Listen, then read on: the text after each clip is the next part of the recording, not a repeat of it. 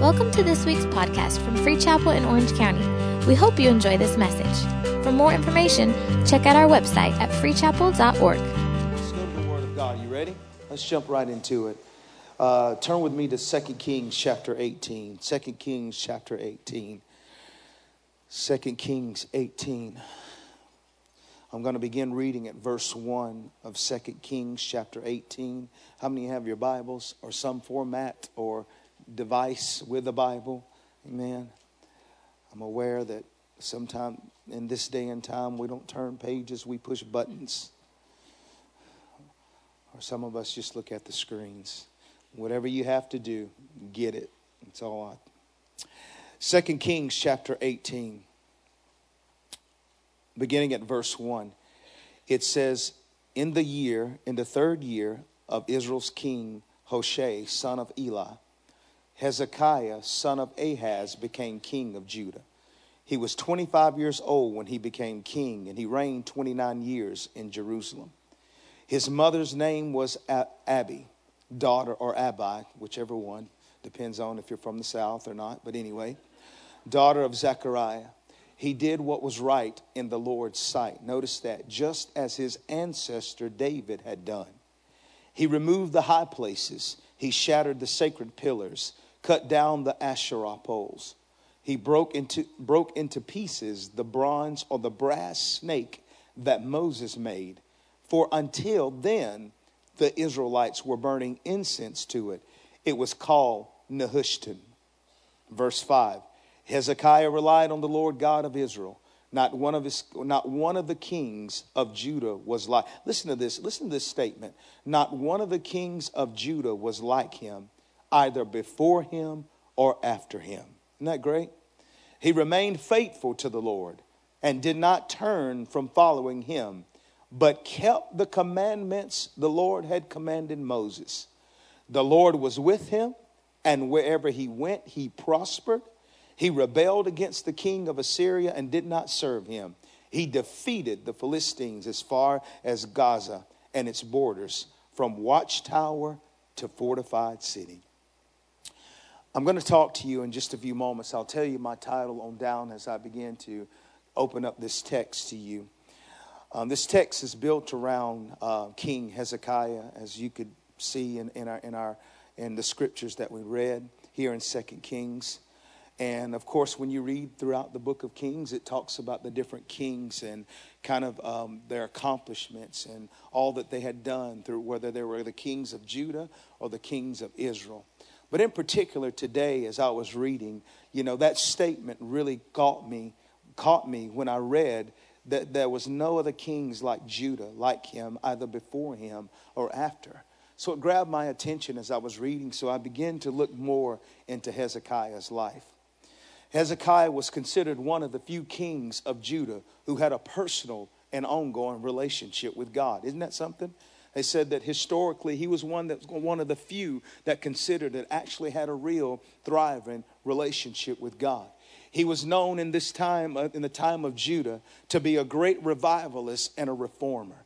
A reformer uh, is defined as one that brings about the improvement or amendment of what is wrong, corrupt, or unsatisfactory.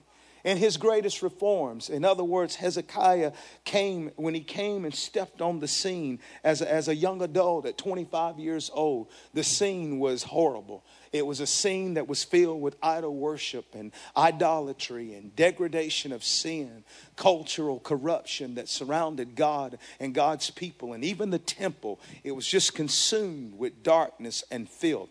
This is the situation that he stepped into as king. And the Bible said that in the middle of the situation that he became one of the greatest reformers and revivalists of Judah.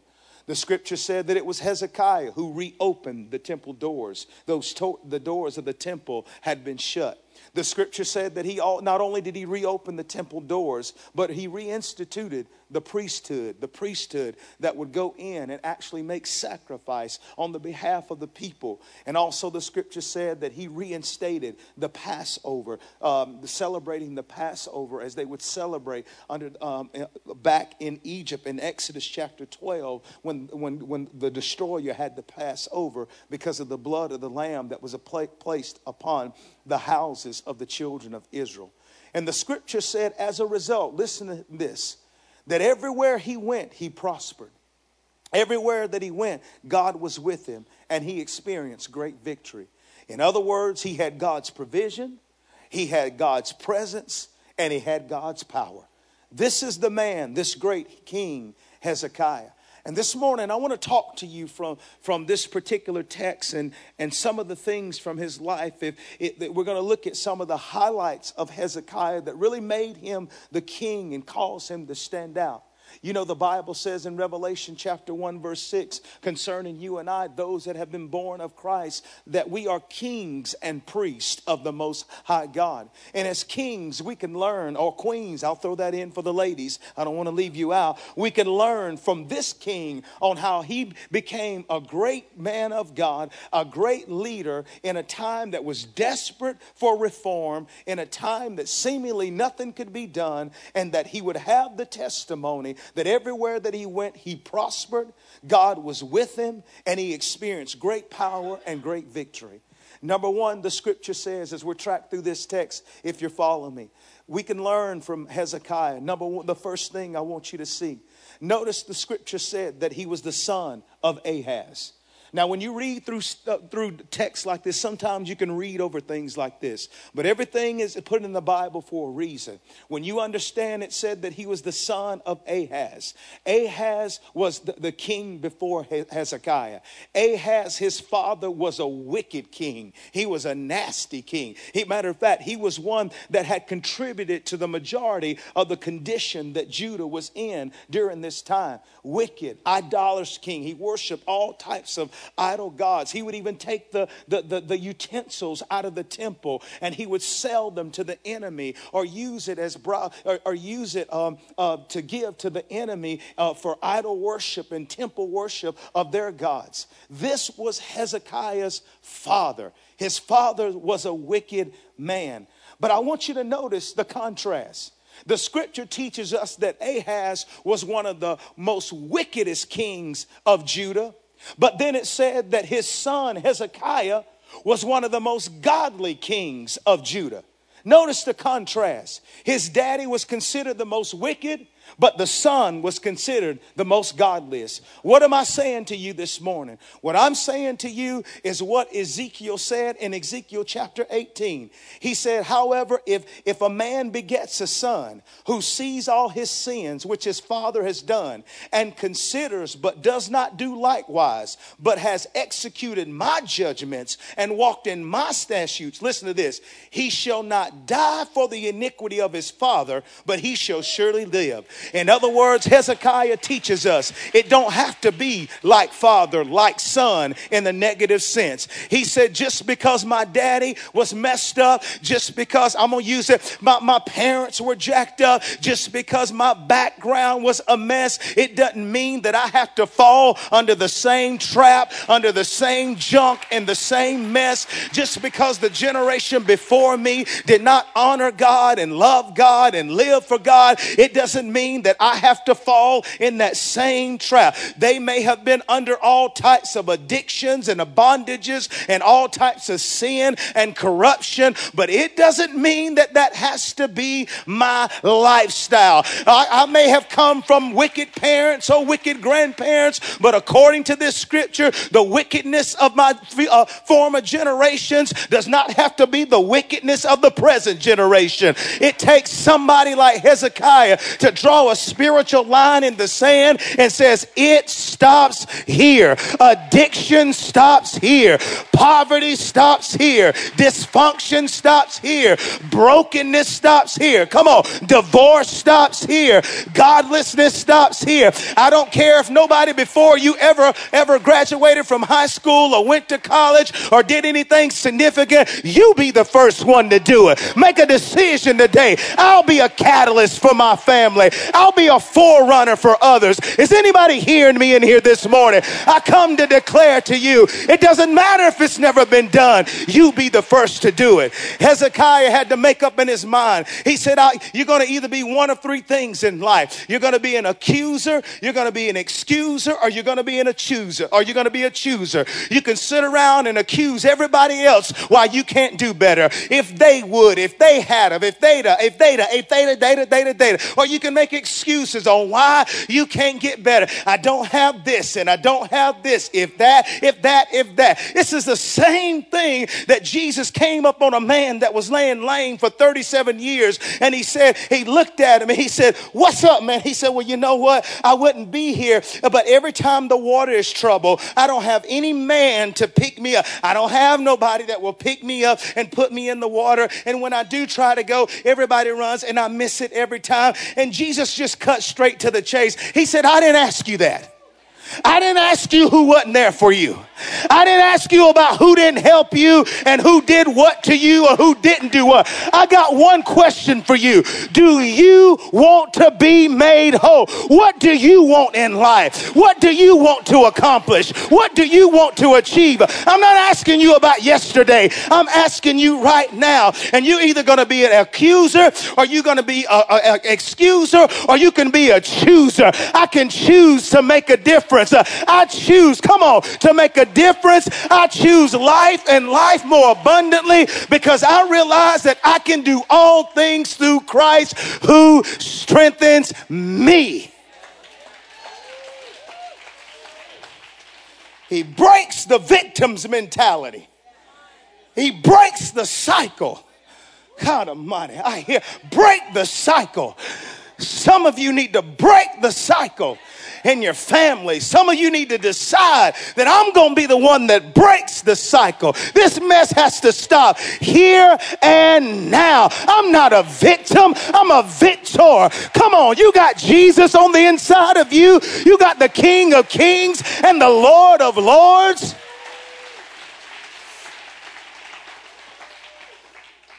The Bible says, number two, that he did what was right in the, in the Lord's sight. Notice that he did what was right in the Lord's sight.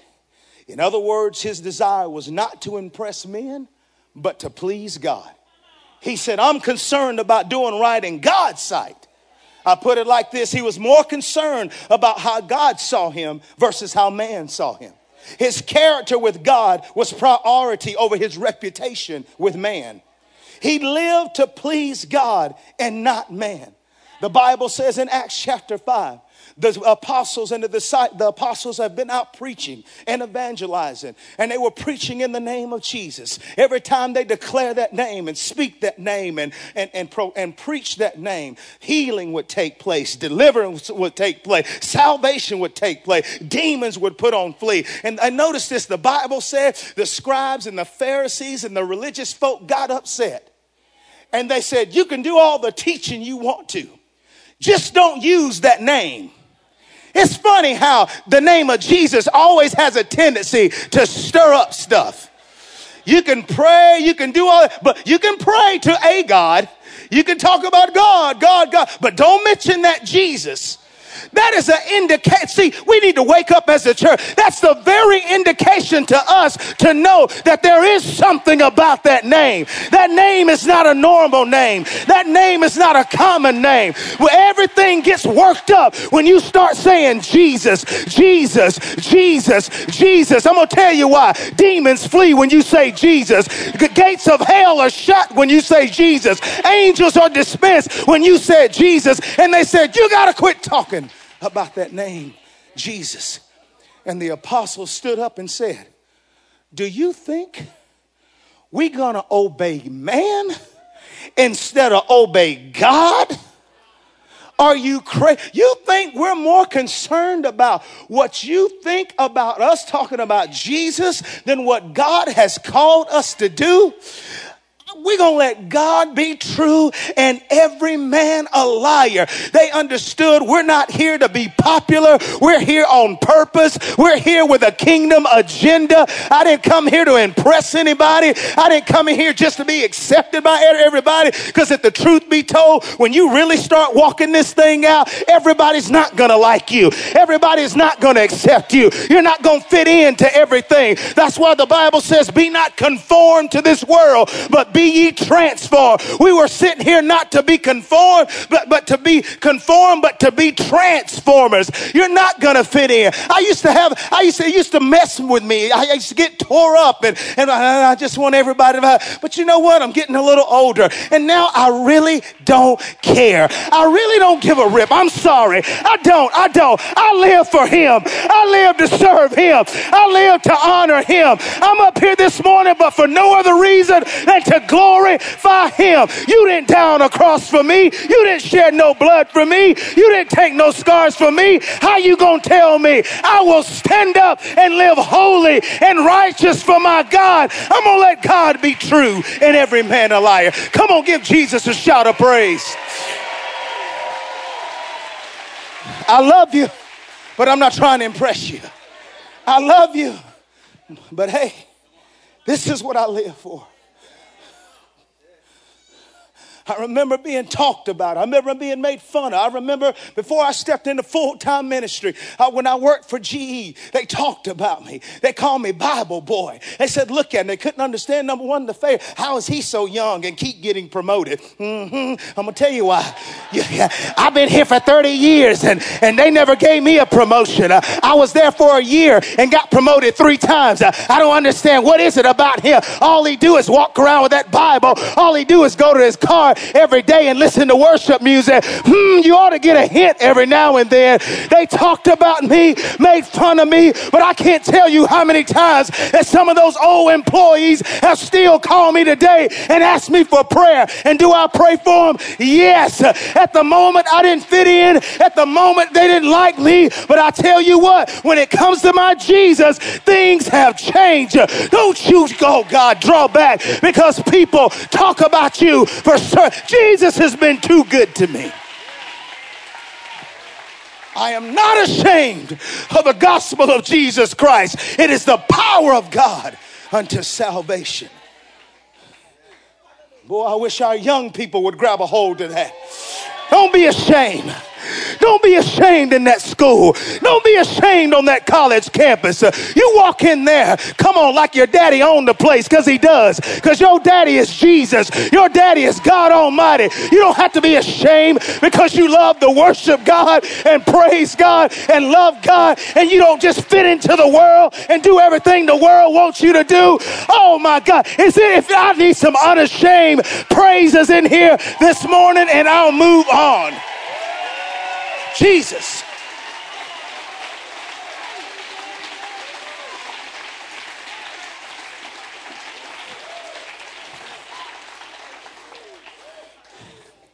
He did what was right in the Lord's sight. Number two, number three, he relied upon the Lord. What do you mean? He trusted in God. He relied upon him. It's demonstrated in his prayer life. Hezekiah was faced with two major battles in, in, in, in during this time. He had an external battle called, of an enemy called Sennacherib. He had an internal battle called sickness. The Bible said concerning Sennacherib that he sent his old wicked voices, his minions, with, with a negative report, intimidating words to Hezekiah. He said, I'm coming down there and I'm coming to take names and territory. I'm coming to take over and demolish everything you got. And who do you think is going to stop me? There's nobody you have, Hezekiah, to stop me. Oh, oh, you going to trust in your God? You mean like all those other nations that trusted in their God and thought that their God could hold me back, thought that their God could keep me back, thought that their God could protect them? Where is their God now? Look at him. The problem, Mr. Sennacherib, is that that that you reduce see see when he referred to God to Hezekiah's God, he messed up and used the little God. He minimized Hezekiah's God down to the size of the gods of all the other gods of the nations, which were false gods, handmade gods. They crafted themselves. And what he didn't know that you are you're trying to intimidate Hezekiah by sending this message to him. But in reality, you're talking against his God. And the Bible said when he got that negative report, here's a lesson for us. He didn't see when, when he got all that they said they were going to take over, they're going to tear down things. The Bible said Hezekiah took that report. Watch this. He didn't text anybody, he didn't call anybody, he didn't get on social media. He didn't start Instagram and he didn't go Facebook Live, Instagram Live. He did none of no no no no. He didn't talk. No no no no. He got. He said, okay. He he got. This is what he said he gonna do. Oh, okay. And he took it. The Bible said, and he took it straight to the temple. And the Bible said that when he got in the temple, he said he spread it out before the Lord. Notice that. He spread it out before the Lord. It, it, it, oh my God, to say, God, you got a problem. Mm. See, that's what, when you really understand the power of prayer, it has more to do about Him than it really does to do about you. Your job is to take it to the temple. Somebody needs to get that word this way. You've been taking it to friends, you've been taking it to cousins, you've been taking it to employees, you've been taking it everywhere else except for the temple. Take that thing to the temple. Spread it out before the Lord. Because when he took it before the Lord, he said, Lord, look what he's saying about you. Look what he said you cannot do. And God said, Oh, really? That's all right. Okay, let me handle this. And the Bible said he sent one angel, God Almighty, one angel that night slew a hundred and eighty-five thousand men. Hezekiah woke up the next morning and he walking around dead. What happened when he prayed? Come on. And he relied on his God. God sent angelic enforcements to back him up.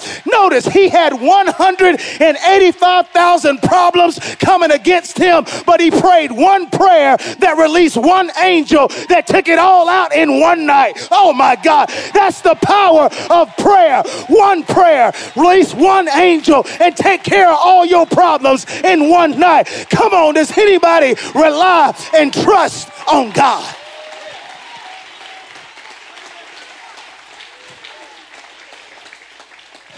He relied on the Lord. When an internal enemy of sickness hit his body, the Bible said the prophet Isaiah walked in and he said, Sir, it's time for you to set your house in order. Let me translate that.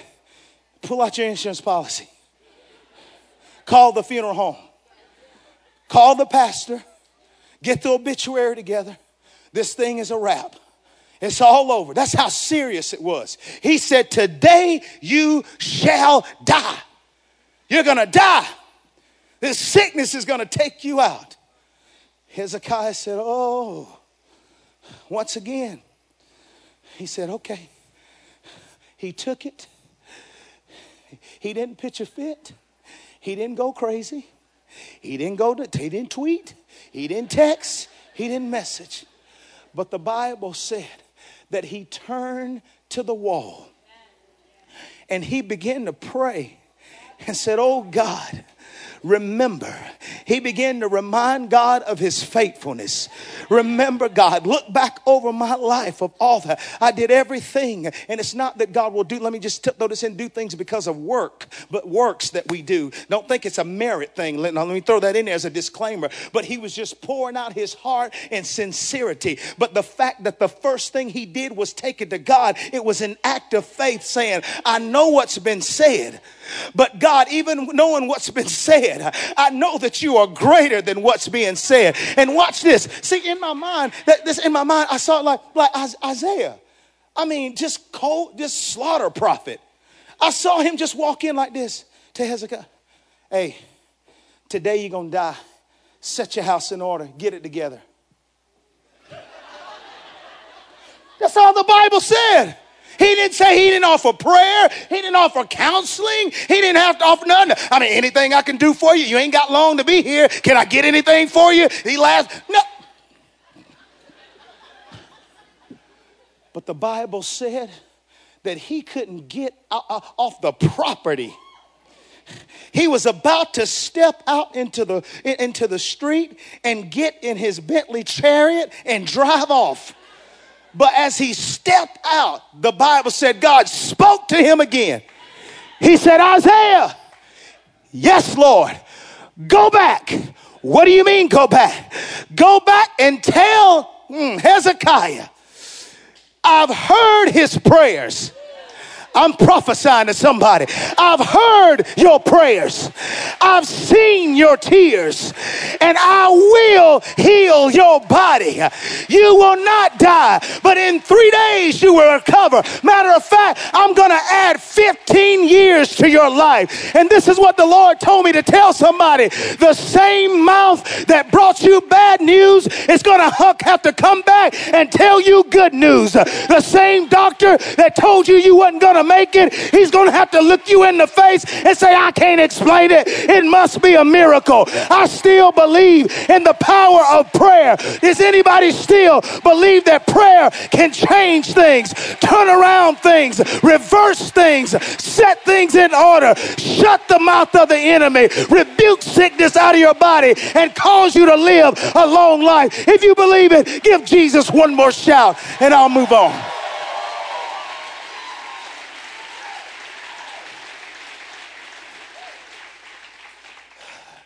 He said, he said, I relied on the Lord.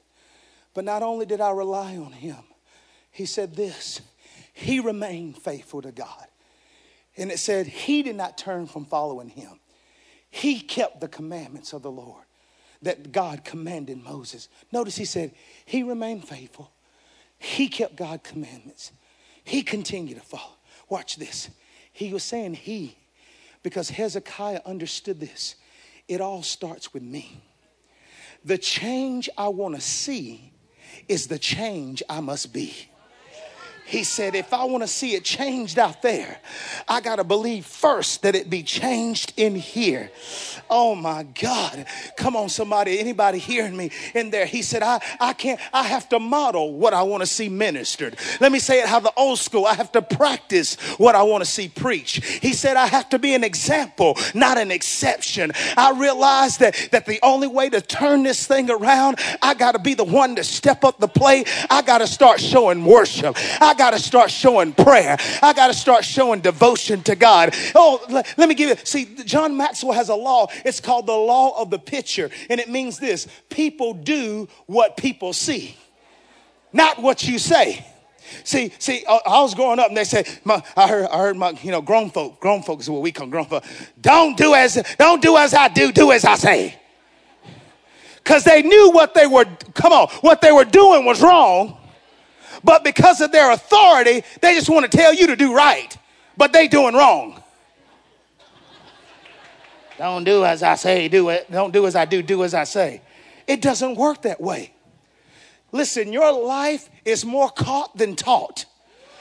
And this principle goes not just for us as individuals, listen, it goes for parents. Oh, mom and dad, for your children, they gonna model more of what they see more than they gonna model what they hear. I'm telling you, they, they're looking at your life from little bitty, oh, we dedicated little babies today and we held them sweet, but they're looking up at mom and daddy all their life. They're looking, they're looking, they're looking, and you can say all you wanna say. And I'm not saying it won't be ineffective, but I promise you, they will model more of what they see than what you say. That's why we have to take the initiative. We gotta lead by example. Oh, I wish the church could get this. I'm going to preach for real now because we need to be the example for a world that is out there.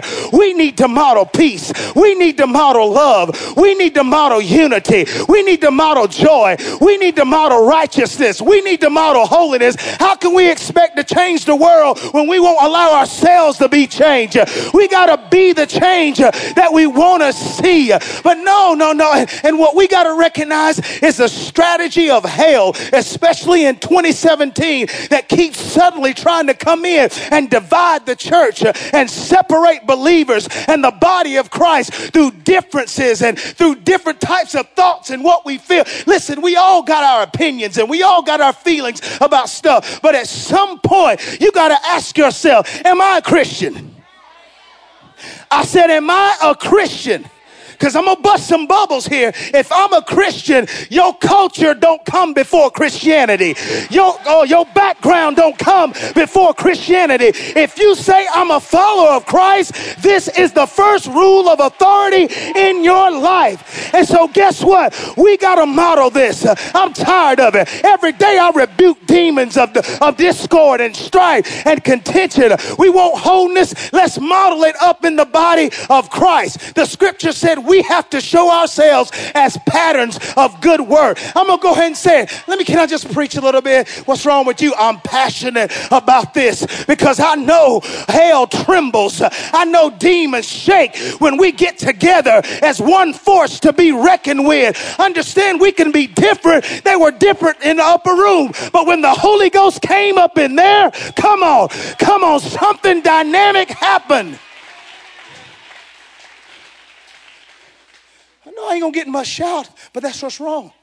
Let me go ahead and preach this because God is not coming back. Listen, He's not coming back for a black church. He's not coming back for a white church. He's not coming back for a Hispanic church. He's not coming back for a Latino church. He's not coming back for an Asian church. He's not coming back for a, a red church, a yellow church, a green church. Let me go. Ahead. He's not coming back for Presbyterians. He's not coming back for Methodists. He's not coming back for Baptists. He's not coming back for Church of God. He's not coming coming back for Church of God in Christ. He's not coming back for Lutheran, Pentecostal, or whatever name that you want to put it back, put on it. He said, I'm coming back for one church, one that is without spot, wrinkle, and blemish, one that lives according to this book, where the real church stand up, where the real Christians stand up, where the real lovers of God stand up and say, We will be the model.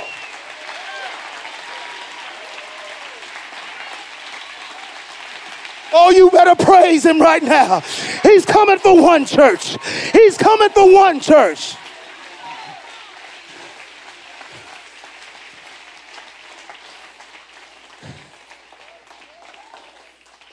One church, one Lord, one faith, one baptism.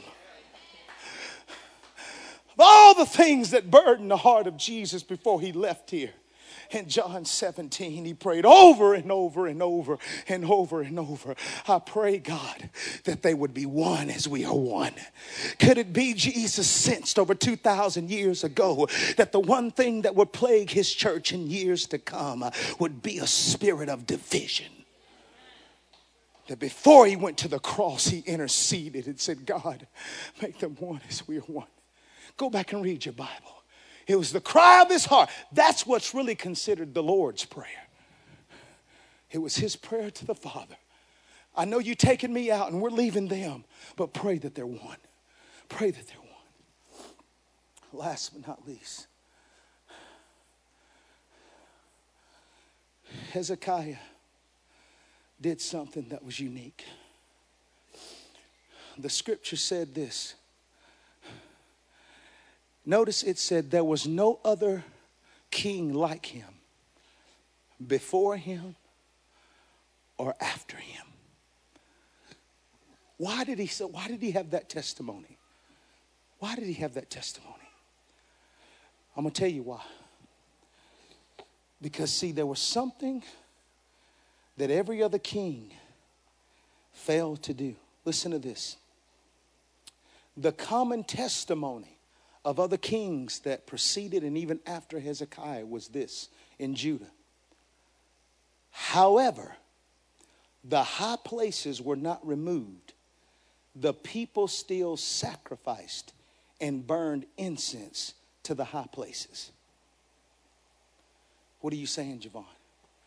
Other kings, watch this, settled for partial repentance and not complete breakthrough. They said, you know what? I'm not sinning as much as I used to. You know, I'm not doing every drug that I used to. I used to do six, I'm down to four now. I think that's good. I'm good. I made a little improvement. Hezekiah said, uh uh-uh, uh, that's the problem. Because what you let, let, what you let remain, it's a matter of time before it comes back to get you. And it happened in every generation.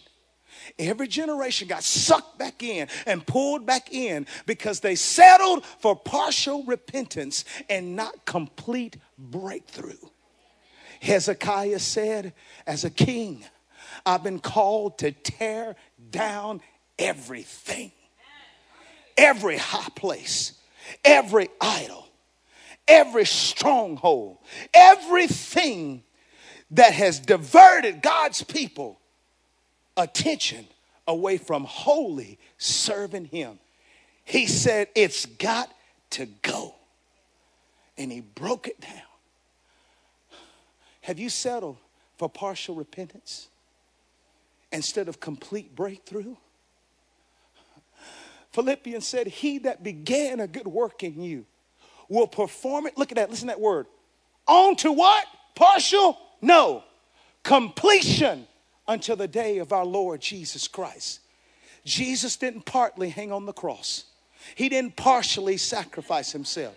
He didn't partially shed his blood. He wasn't partially wounded and he didn't partially carry the chair. No, no, no. He gave his all, his everything. He took every sin of the world into himself, declaring that I come. When he said it was finished, he finished it on the cross. And here today in this room in 2017 at the 1130 service, he has not changed his mind. His desire desire is that every one of his people will live in complete breakthrough in Jesus' name.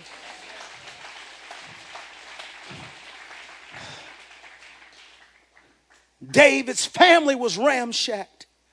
The enemy came in, the Amalekites, tore their houses down, set them on fire, took their children, as they can come to the keys, took their children took their wives and took their children and they came back. Their house were in ruins. And David fell on his knees and said, Oh God, what do I do? He inquired of the Lord. And he said, Lord, shall I pursue? He said, Should I go after what belongs to me? Or should I just let it go? You know, I mean, I, you know, I'll just, you know, just start from hitting Shall I pursue? And God said, Pursue. Get up and pursue. But he didn't stop. See, David asked, Should he pursue? God said, That's partial. Mm. You want to pursue.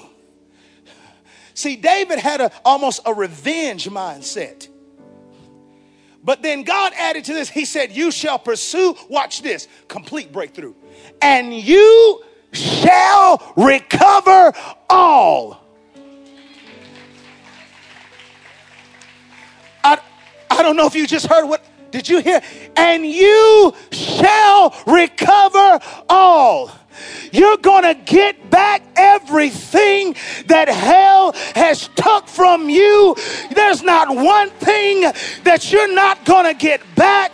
I don't care every inch, every centimeter, every part. Don't you settle for a partial repentance. I want you to get back everything the enemy has stolen. I come to declare this morning you're not going to settle for partial, but you're going to walk and com- walk in complete breakthrough. You're going to pursue and recover all. Somebody need to get some faith and an attitude and said, I'm taking it back. I'm getting everything back that the enemy has stolen from me. I'm getting my joy back. I'm getting my peace back. I'm getting my children back. I'm getting my business back. I'm getting my money back, my career back, my dream back, my vision back, my comfort back. I'm not settling for pieces. I'm not settling for partial. I'm going to get everything back that hell has took from me.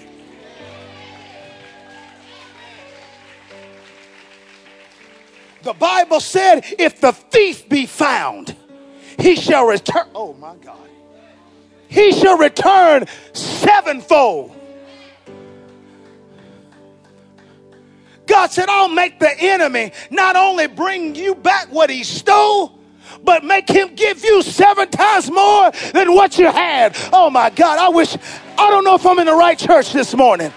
I don't know if I'm in the right church this morning. See, that's biblical restoration. Biblical restoration doesn't just get you back to where you were, it gets you beyond where you were. Increase, overflow, in abundance. But you can't settle for partial repentance. You have to say, I want complete breakthrough. I want what's mine. And if God said it's mine, it's mine. And no devil in hell is going to stop me from getting it. Mm. I don't know about you. I got some stuff that I'm going to get back in Jesus' name. I believe a God that said, I'm going to restore the years that the cankerworm and the palm worm and the locust have eaten. The enemy thought he had ramshacked through some of your lives and thought that he could just go through and tear you down and pull you down and that you would never bounce back. But he done messed around and let you get in the wrong service this morning. He done let you hear a word that says, uh oh, oh, I, I kind of laid down till I got to Free Chapel. But when I leave this service today, I'm leaving with a chip on my shoulder. And God, I'm going to go back to my house and I'm going to start, give me that back. Give me that back. Give me that back. You can walk on your job tomorrow and say, that's mine. Uh-huh. Walk in that business tomorrow and say, that's mine. I know your children may not be here yet, but pull your picture out and say, them mine. And they coming back home too. Come on. Does anybody believe in a God that say you can recover all.